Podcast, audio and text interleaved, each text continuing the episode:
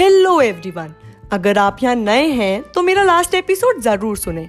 और अगर आपको वो पसंद आए तो मेरे podcast channel the motivational diaries को फॉलो करना ना भूलें। चलिए तो आज का टॉपिक है बॉडी शेमिंग ये एपिसोड उन सभी के लिए है, जिन्होंने दूसरों की बॉडी शेमिंग की है, या जिन्होंने खुद बॉडी शेमिंग झेली है। तो बॉडी शेमिंग एक ऐसा सोशल इशू है जो हर जनरेशन के लोगों ने कभी ना कभी फेस किया है। अब चाहे वो उनके कॉम्प्लेक्शन के वजह से हो, उनके बॉडी टाइप के वजह से हो, या सिर्फ़ इसलिए क्योंकि कुछ लोग उन्हें पसंद नहीं करते। ऐसे बहुत लोग हैं जिन्होंने अपने कॉम्प्लेक्शन के वजह से या अपने बॉडी टाइप के वजह से बहुत ऐसी बातें सुनी हैं जो उन्हें आज तक अफेक्ट करती हैं। हमारी सोसाइटी में आज भी काला गोरा देखकर या इंसान के बॉडी टाइप को देखकर उसे जज किया जाता है। उसकी कैपेबिलिटीज़ का अंदाज़ा लगाया जाता है, जो कि बहुत गलत है। अगर आप किसी के कॉम्प्लेक्शन को देखकर ये डिसाइड करते हो कि वो क्या डिज़र्व करता है या उसकी कैपेबिलिटीज़ क्या हैं तो प्रॉब्लम आप में है, उन लोगों में नहीं।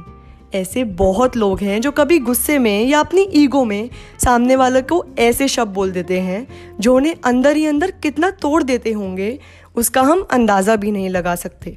किसी के कॉम्प्लेक्शन पर कमेंट करने में या उसके बॉडी टाइप के बारे में मज़ाक उड़ाने में आपका सिर्फ़ एक मिनट जा रहा है, लेकिन उस बंदे की लाइफ भी जा सकती है। और बॉडी शेमिंग तो जेंडर बाइज्ड भी नहीं है। यहाँ पर लड़का लड़की में कोई फ़र्क नहीं करता। कमाल है ना?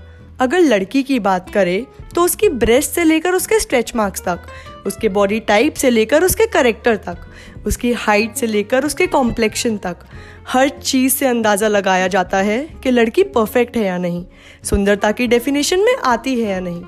और अगर लड़कों की बात करें तो उनका भी हाल कुछ अलग नहीं है। उनके शोल्डर से लेकर उनके बियर्ड तक, उनके बॉडी वेट से लेकर उनके बात करने के तरीकों तक, हर चीज़ से डिफाइन होती है उनकी मर्दानगी। अगर बियर्ड ना आए तो मीठा बोलते हैं। और अगर वॉइस श्रिल हो तो उन्हें छक्का बता देते हैं। कभी सोचा है जिन्होंने सारी ज़िंदगी यही बातें सुनी हैं, उनके लिए रोज़ सुबह उठना कितना मुश्किल हो सकता है। आपकी दो मिनट की हँसी किसी की ज़िंदगी को नर्क बना सकती है। और जैसा कि मैंने कहा है कि बॉडी शेमिंग तो जेंडर बाइज्ड भी नहीं है। चाहे लड़का हो या लड़की, हर कोई फेस करता है। तो इससे पहले आप ब्लेम गेम्स खेलें मैं बस ये बोलना चाहूँगी कि चेंज खुद में लाओ। अगर आपने कभी किसी को कुछ ऐसी बातें बोली हैं तो आज खुद से वादा करो कि अगली बार ऐसा कभी नहीं करोगे। अगर हम सब अपने आप को सुधार लेना तो ये बॉडी शेमिंग का इशू तो वैसे ही ख़त्म हो जाएगा।